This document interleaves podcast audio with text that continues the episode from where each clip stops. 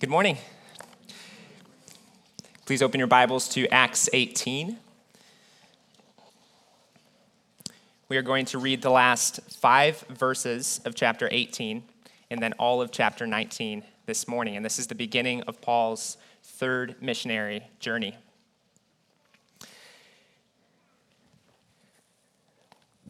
And before we read this next section, I would like to wrap back around to something that Joe Jones said last week when he was preaching that was very encouraging to me and I think was encouraging to a lot of people, so it's worth repeating. So here we have Paul right in the middle of this vicious ministry cycle. So he goes to one town, he preaches the gospel, he gets beat up or persecuted or thrown in prison, he recollects himself, he goes to the next town, shares the gospel, gets beat up or persecuted or thrown in prison, recollects himself, goes to the next town, shares the gospel, on and on this ministry cycle goes. And we might read through Acts and wonder to ourselves, how in the world did Paul not just throw in the towel and give up after all of this suffering and persecution and rejection that he faced? We might ask, what was Paul's fuel for ministry endurance? Well, if you would, look back at verses 9 through 10 in chapter 18. And once again, Joe Jones preached on this last week. And if you didn't get a chance to hear that sermon, I would encourage you to go online and to listen to that sermon. It was very encouraging. Uh, but look at what it says in verses 9 through 10. What was Paul's fuel for ministry endurance? The Lord said to Paul in a vision, Do not be afraid, but go on speaking, and do not be silent, for I am with you and no one will attack you to harm you, for I have many in this city who are my people. So perhaps in a moment when Paul was feeling especially weak or inadequate or afraid or wondering if his ministry was worth it, the Lord, Christ, strengthens Paul. How does he strengthen Paul? By his word and he uh, reminds him of his presence, his protection, and his providence. So, this is a powerful revelation of Christ to Paul. But notice again an interesting detail in verse 9. It says, The Lord said to Paul, notice this, one night in a vision. Notice that it does not say that the Lord revealed himself like this to Paul every night, and yet Paul drew strength from this moment for days and weeks and months to come. And there will be moments in our lives when God reveals himself to us in a uniquely powerful way, perhaps through his word or through a time in prayer or through maybe singing, through worship, or meeting with some fellow believers. Maybe you can remember a moment or several moments like this in your life, perhaps even in the past year, moments when it felt like God was so near to you Moments when it felt like God was wrapping you in his love and in his embrace. Moments when it felt like God was reassuring you of his promises in a uniquely powerful way. Moments when it, it, seemed like God was reassuring you do not be afraid, for I am with you. Here's a glimpse of hope. Here's a glimpse of my love. Here's a glimpse of what trusting me actually feels like. Here's a glimpse of the new heavens and the new earth.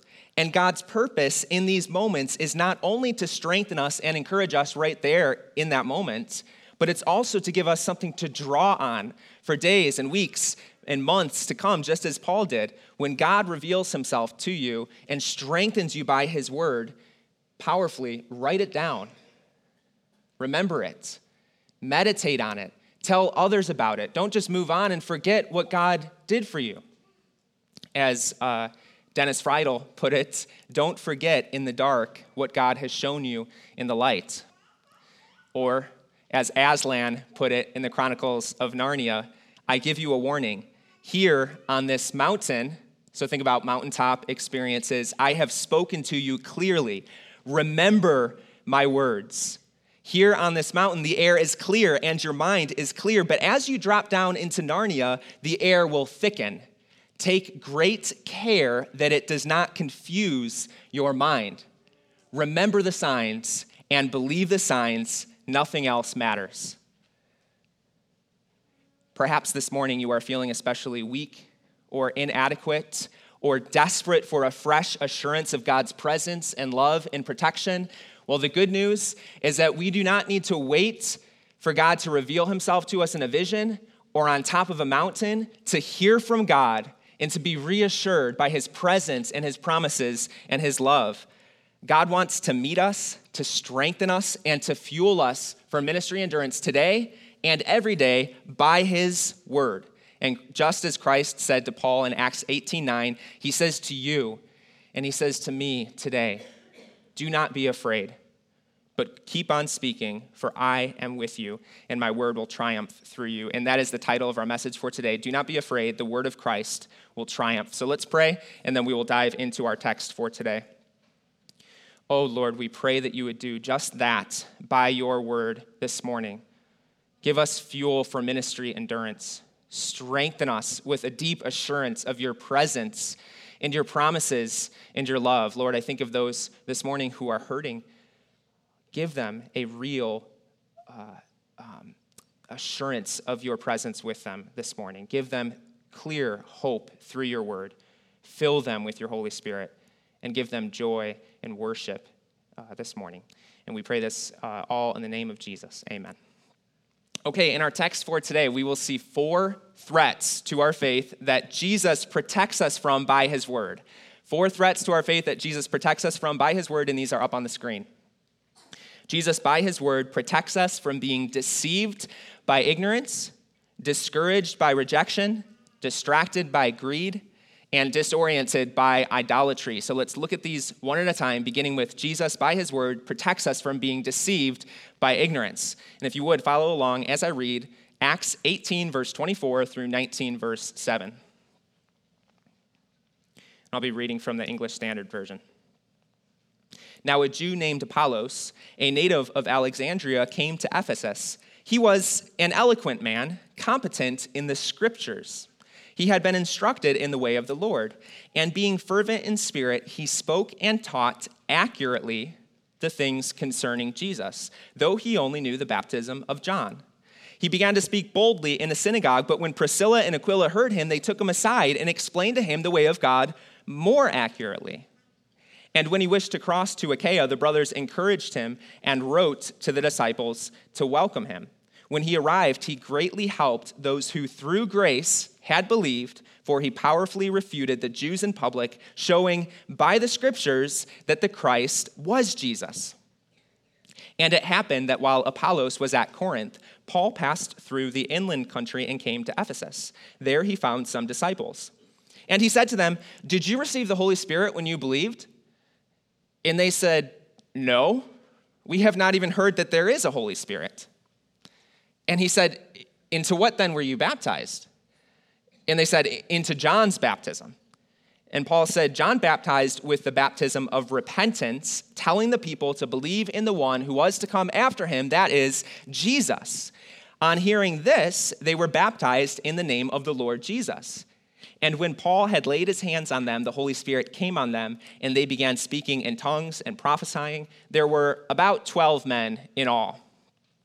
Okay, so in this first section, we see Jesus protecting his people by his word from being deceived by ignorance. Notice first that what Apollos was teaching and what these Ephesian disciples were believing was not false doctrine, but it was incomplete doctrine. If you look back at verse 25 in chapter 18, it says Apollos spoke and taught, notice this word, accurately the things concerning Jesus. But now, now look at verse 26. It says that Priscilla and Aquila took him aside and explained to him the way of God, notice this, more accurately. So Luke is being very clear that Apollos was not going from false doctrine to true doctrine, but rather he was going from incomplete doctrine to more complete doctrine. He was moving from ignorance to a deeper and richer and more accurate understanding of the triune God. And the same is true for the disciples in chapter 19. These were likely Old Testament saints who were still growing in their understanding of the gospel and of the blessings of the new covenant during a massive hinge point in redemptive history. Here's how John uh, Stott puts it up on the screen. In a word, they were still living in the Old Testament, which culminated with John the Baptist. They understood neither that the new age had been ushered in by Jesus, nor that those who believe in him and are baptized into him receive the distinctive blessing of the new age, that is, the indwelling spirit. In other words, Apollos and these Ephesian disciples were living with what we might call an underrealized eschatology. They were living as if Jesus had not yet accomplished all that he had already accomplished. Fortunately, both of them, as soon as they learned the more complete truth, they believed. So this was not a case of rejection of the truth, as we will see in one moment, but of mere ignorance of the truth. So you might say, Well, I'm so thankful that now, after 2,000 years of study and great theologians and systematic theology textbooks and wonderful pastors, I'm so thankful that we have all of our theology figured out, and so we don't struggle with ignorance anymore. And if that's you, I would say, Hold your horses. Let me suggest to you that we face the exact same threat today as these disciples did in the first century. Um, in fact, one of the biggest threats to our faith today is the temptation to live, usually subconsciously or ignorantly, with an underrealized or an overrealized eschatology. Now, you might be like, I have no idea what those words mean. Uh, well, let's define them, and they're up on the screen right now. An underrealized eschatology is whenever we live as if Jesus has not yet accomplished something that he's already accomplished. And overrealized eschatology is whenever we live as if, as if Jesus has already fulfilled something that he has not yet fulfilled. And these are two ditches, you might say, that all of us, every single one of us in this room, are vulnerable to falling into, and they can be uh, damaging to our faith, especially if we are living unaware of them. So let me give you some examples of how these two ditches can play out practically. And as we go through these, I would encourage you to ask yourself have I ever fallen into one of these two ditches? Maybe in this season of my life. So, first is the ditch of an underrealized eschatology. Someone with an underrealized eschatology might make statements like this There is no way that God could forgive me. I have no power over my sin. Or, this situation is hopeless. Or, God has left me all alone. Or, I messed up my life so bad, I will never truly be happy again.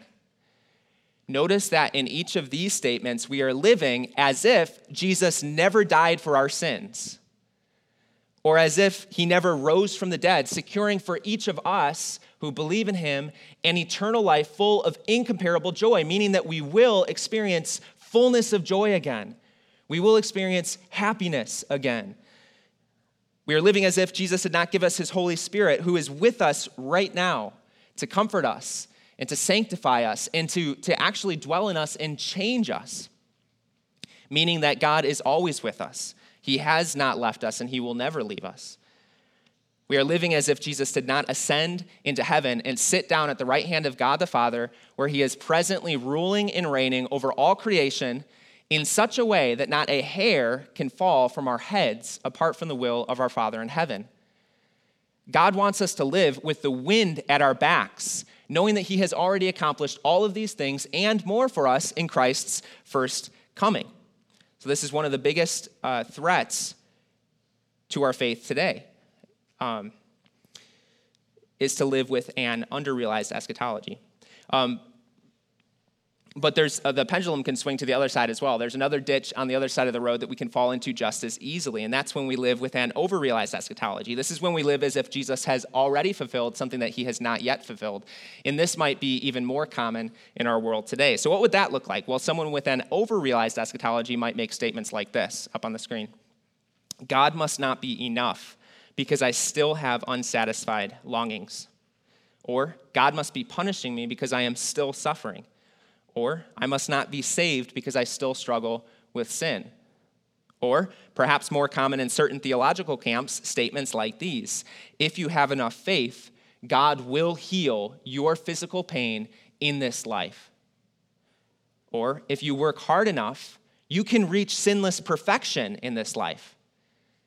Or, if you are special enough, God will speak to you audibly or even face to face in this life. Notice that in each of these statements, we are living as if God's promises for the future should apply right now. We are living as if Jesus has already fulfilled something that has, he has not yet fulfilled. And here's the point whenever we live in one of these two ditches, whenever we live with an underrealized or an overrealized eschatology, we are extremely vulnerable to being deceived.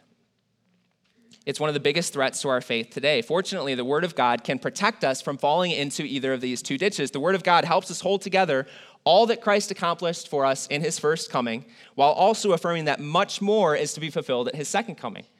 The Word of God reminds us and helps us remember that not only have we been saved in the past, but actually we are still being saved in the present, and one day we will be saved comprehensively in the future. The Word of God reminds us that we have Jesus right now, living in us and through us by His Holy Spirit. And yet, the best is yet to come. It reminds us that we are betrothed to Christ, we are engaged to Christ, but we have not yet been married to Christ. The best of our salvation is still yet to come, and it is by holding together the already and the not yet aspects of our faith that is, in one sense, the key to true contentment in this life. I love the way my friend Andrew Micah put it. He said, True contentment is not the absence of longing. Rather, it is trusting God in the midst of our longings and setting them in the context of his larger story. Isn't that good? This is so easy to miss or to forget. It is biblical to long for something more in this life, especially as a Christian. In fact, if you have never felt a longing for something more in this broken and sinful world, I would be concerned that you're not seeing life clearly. This is why Paul, who famously writes, we love this verse, I have learned the secret of being content in any in every situation. Wonderful verse. Guess what he says in the exact same letter? I desire or long to depart and to be with Christ, which is better by far. So, once again, contentment is not the absence of longing, it is trusting God in the midst of our longings and setting them in the context of his larger story. So, you might say proper theology or proper eschatology. This is what it means to live in the already and the not yet. So, how can we grow in this kind of contentment and proper theology? Well, according to Acts 18 through 19, the Spirit of God loves to use the people of God and especially the Word of God to help us understand the way of God more accurately. The Holy Spirit loves to use women and men like Priscilla and Aquila and like you and me to help those around them understand the gospel and to help them understand the way of God through sharing the word of God with them. God loves to use his people to reveal himself to his people. So before we move on, I would just encourage you ask, to ask yourself who in your life can you learn the way of God from more accurately? Or who in your life can you help explain the way of God more accurately to, just like Priscilla and Aquila?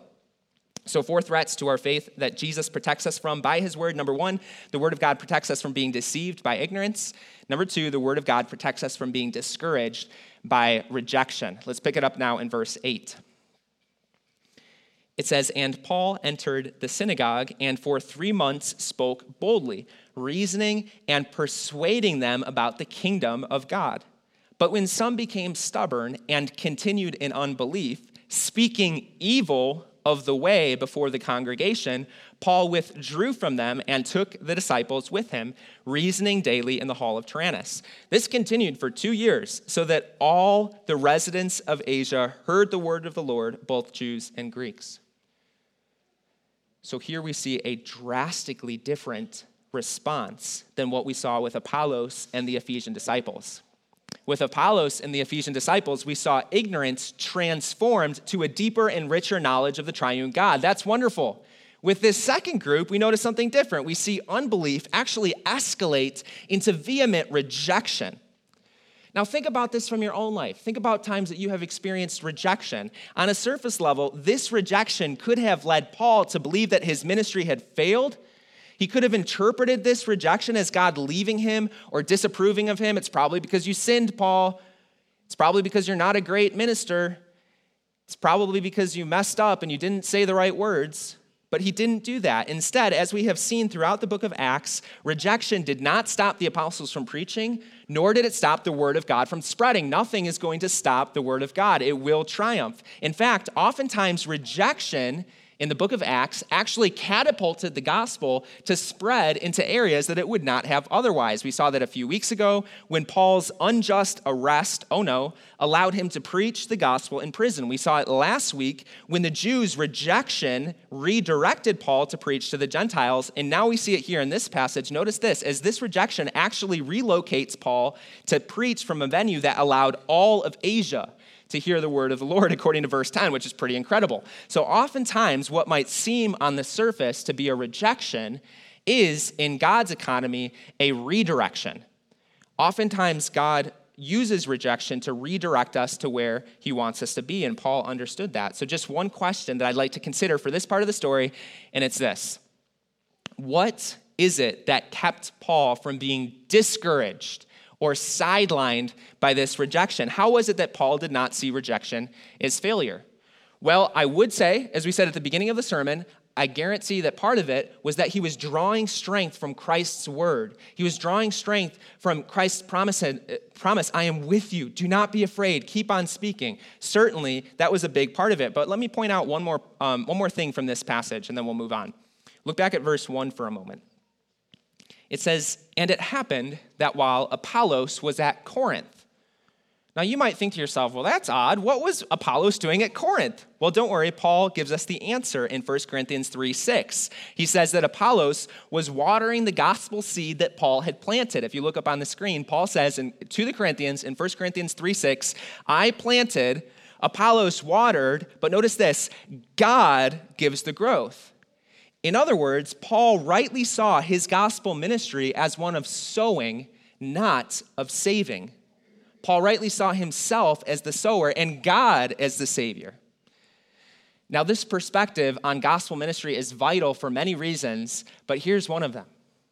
When we remember that we are merely sowers, not saviors, rejection loses its power. If we think it is our job to save people, if you're thinking right now of someone in your life who you desperately want to, to know Christ, to move closer to Christ, and you're thinking to yourself, man, I just got to do a good enough job. I just got to be righteous enough. I just got to say the right words, and maybe then they'll be saved. We're starting to dip over into a savior mentality instead of a sower mentality.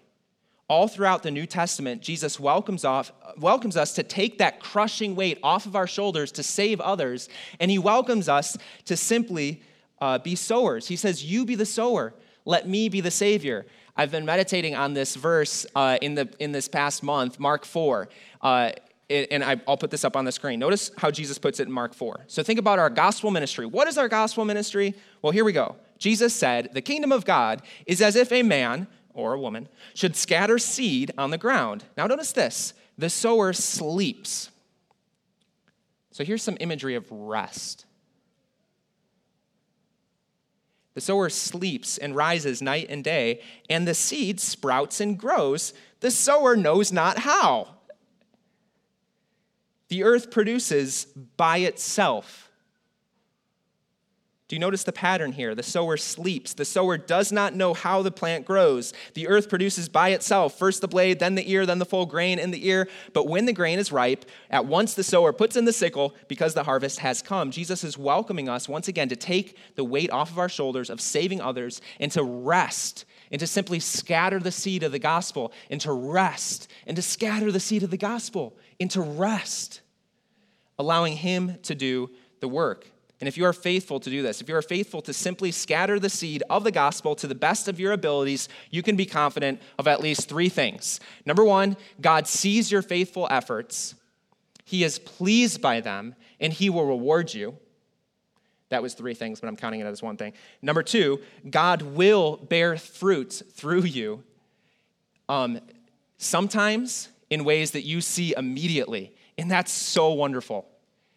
And oftentimes, in ways that you will see over the course of a lifetime, and probably most times in ways that you won't see until eternity.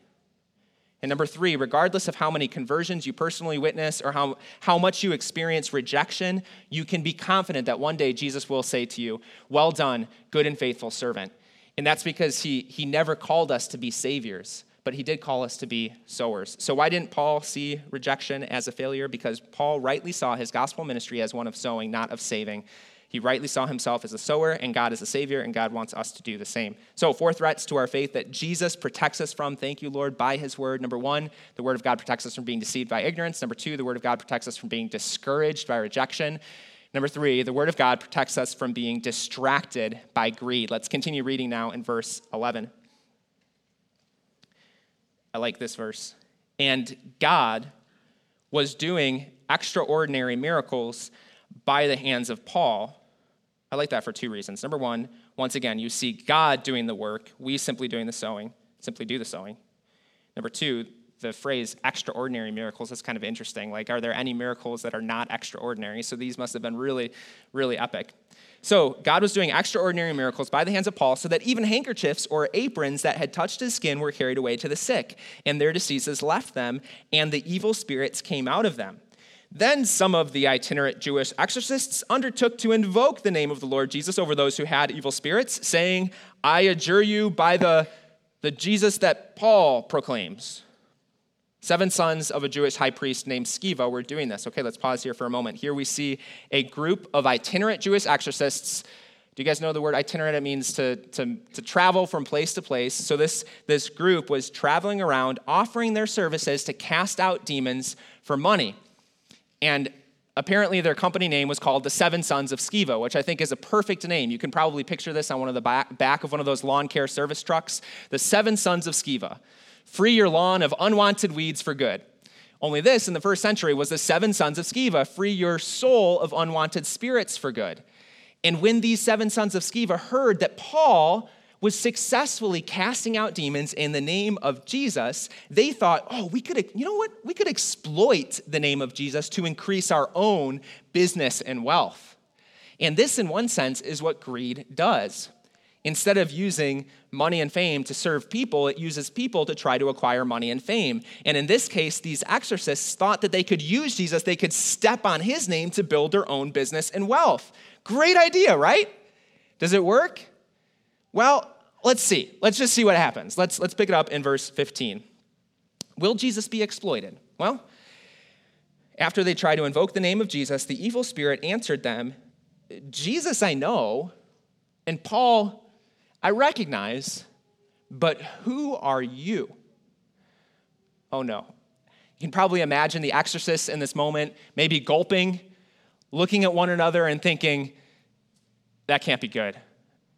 And before we see what happens next, consider the irony of this moment. Here, these exorcists were, in one sense, serving the will of Satan, and yet even Satan didn't know their names. And the reason why is because, as one person put it, Satan does not care about knowing you, he only cares about using you.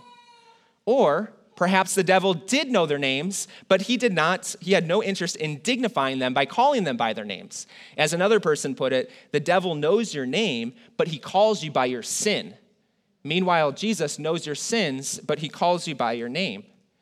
Here, these men were so concerned with building a name for themselves that they completely overlooked the one person who could actually give them a name that would last forever. Jesus, in one sense, was standing one foot away from them, but they were too distracted by their greed to see him.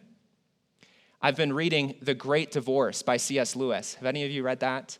So, so good. Would highly recommend it if, if you get a chance. And at the end of the story, he tells uh, he tells, at the end of the book, he tells a story of a woman in heaven who is more beautiful and radiant than any woman you have ever seen. The main character calls her face almost unbearably beautiful. So he asks his heavenly guide who this woman is. Here's the excerpt Is it, oh, is it? I whispered to my guide. Oh, oh, no, not at all, said he. It's someone ye all have never heard of. Her name on earth was Sarah Smith, and she lived at Golders Green. Every young man or boy that met her became her son, even if it was only the boy that brought the milk to her back door. Every girl that met her was her daughter. Even beasts and birds that came near her had its place in her love. Oh, well, she seems to be, I don't know, a person of particular importance. I, she is one of the great ones. Ye have heard that fame in this country and fame on earth are two quite different things. Apparently, this woman was not distracted on earth by the empty promises of greed or by seeking to build a name for herself, but instead she sought first the kingdom of God. She sought first magnifying the name of Christ, which we'll see in a moment, and all of these things were added to her in abundance for all eternity. Here's the point we desperately need the Word of God to open our eyes to see the deceitfulness of greed. The greed message always runs contrary to the gospel message. Greed says, Give up Jesus, and I will give you a life and a name. The gospel says, Give up your life and your name, and I will give you Jesus. Greed says, Give up your family, and I will give you an eternity of self indulgence. The gospel says, Give up your pursuit of self indulgence, and I will give you an eternal family. Greed says, Go ahead, give up your integrity, and I will give you unrestrained pleasure. The gospel says, Give up your idol of unrestrained pleasure, and I will make you holy. Greed says, Take. The gospel says, Give. Greed says, Demand. The gospel says, Surrender. Greed says, Worship yourself. The gospel says, Give up yourself. Greed always overpromises, but under delivers. So, what do we do? Fortunately, the Word of God can protect us from being deceived and distracted by its attractive yet deadly traps. And we will see that in our text in just one moment. But one more quick point before we move on. Interestingly, we might say that these men, these exorcists, were behaving exactly like their father, the devil. Just as Satan has no interest in knowing his children, only using him, these men had no interest in knowing Christ, only using him. Notice again, really interesting phrase here. Notice again what the exorcists say in verse 15. They say, I adjure you by the Jesus that Paul proclaims. These men didn't even pretend to know Jesus personally. Instead, they tried to use Paul's Jesus as a means to get what they wanted. But in this passage, we see the same thing that we see all throughout the New Testament. And that is that if you want true salvation, Jesus must be your Jesus. He cannot be your spouse's Jesus, he cannot be your mother's Jesus, he cannot be your sister's Jesus. He cannot be your friend's Jesus. He cannot be Paul's Jesus. He must be your Jesus. And he can be your Jesus even today, even right now. You can pray, God, forgive me for seeking to build a name for myself instead of just resting in the one person who can actually give me a name that can never be lost. Oh Lord, I don't want to use Jesus anymore. I want to be united to him. So, Holy Spirit, unite me to Jesus and save me by his blood. And if you pray that prayer, you can be confident that Jesus welcomes you with open arms. As Dane Ortlund put it in Gentle and Lowly, which just is another wonderful book, he says, The posture most natural to Jesus is not a pointed finger, but open arms, and he will readily receive you today. Let's continue reading now in verse 16. It says, And the man in whom was the evil spirit leaped on them, mastered all of them, and overpowered them, so that they fled out of that house naked and wounded. And this became known to all of the residents of Ephesus, both Jews and Greeks. In the words of Alistair Begg, from this point forward, the seven sons of Sceva became known as the seven streakers of Sceva. Just wanted to bless you all with that image. Now, verse uh, 18, and fear, or 17, fear fell upon them all and the name of the Lord Jesus was extolled or magnified. You might say that this verse, in one sense, summarizes the purpose of the book of Acts and the purpose of our very lives. The word of God prevails ultimately by causing the name of the Lord Jesus to be magnified. Now, verse 18, and many of those who were now believers came, interesting little note there, confessing and divulging their practices. And a number of those who had practiced magic arts brought their books together and burned them in the sight of all. And they counted the value of them and found that it came to 50,000 pieces of silver, which, by the way, is a modern equivalent of either hundreds of dollars, uh, hundreds of dollars, hundreds of thousands of dollars, or potentially even millions of dollars. So this is a very costly bonfire. And then notice verse 20, which again could be another summary statement of this whole passage. So the word of the Lord continued to increase and prevail mightily. So here we get a beautiful glimpse of the power of the Word of God to protect us from being deceived or distracted by greed. So you, you see the sons of Sceva, they try to exploit Jesus to increase their ungodly wealth, whereas the townspeople, after seeing what happened and hearing the Word of God preached, they repented and they gave up their ungodly wealth in order to follow Jesus. And this is the one true, proper response to greed.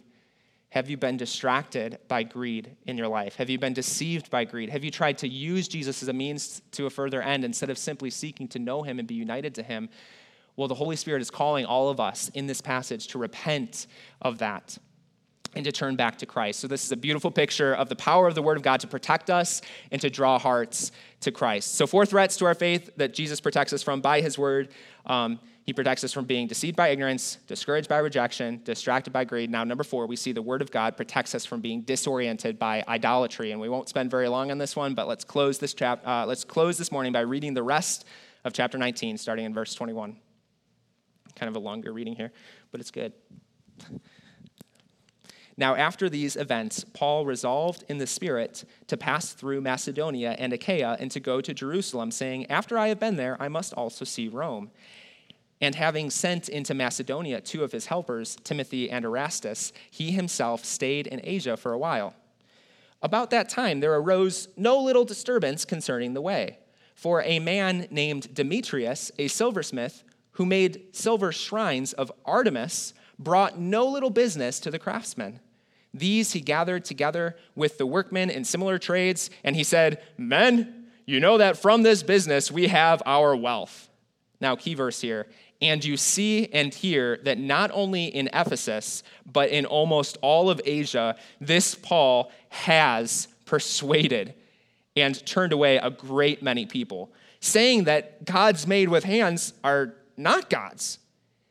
And there is danger not only that this trade of ours may come into disrepute, but also that the temple of the great goddess Artemis may be counted as nothing and that she may even be deposed from her magnificence, she whom all Asia and the world worship. When they heard this, they were enraged and they were crying out, Great is Artemis of the Ephesians. So the city was filled with, keyword, confusion. And they rushed together into the theater, dragging with them Gaius and Aristarchus, Macedonians who were Paul's companions in travel. But when Paul wished to go in among the crowd, the disciples would not let him. And even some of the Asiarchs, who were friends of his, sent to him and were urging him not to venture into the theater. Now, some cried out one thing, some another, for the assembly was in confusion, and most of them did not even know why they had come together. As Alistair Begg put it, oh, yeah, we don't know why we're here. We're just part of Rent a Riot. Some of the crowd prompted Alexander, whom the Jews had put forward. And Alexander, motioning with his hand, wanted to make a defense to the crowd. But when they recognized that he was a Jew, for about two hours they all cried out with one voice Great is Artemis of the Ephesians. And when the town clerk had quieted the crowd, he said, Men of Ephesus, who is there who does not know that the city of the Ephesians is temple keeper of the great Artemis and of the sacred stone that fell from the sky? Seeing then that these things cannot be denied, you ought to be quiet and do nothing rash. For you have brought these men here who are neither sacrilegious nor blasphemers of our goddess. If therefore Demetrius and the craftsmen with him have a complaint against anyone, the courts are open and there are proconsuls. Let them bring charges against one another. But if you seek anything further, it shall be settled in the regular assembly. For we really are in danger of being charged with rioting today, since there is no cause that we can give to justify this commotion. And when he had said these things, he dismissed the assembly. So, very briefly, this passage, it, what does it demonstrate? It demonstrates the superiority of Paul's God, of Yahweh, over any idol, or even the greatest god of the ancient world, which was Artemis or Diana. Notice again verse 26. This is kind of the key verse of the passage. Demetrius said, and you see and hear that not only in Ephesus, but in almost all of Asia, this Paul has persuaded, you might say through the preaching of the word of God, and turned away a great many people, saying that gods made with hands are not gods. So, what was it that persuaded so many people to abandon their idolatry and turn to the one living and true God?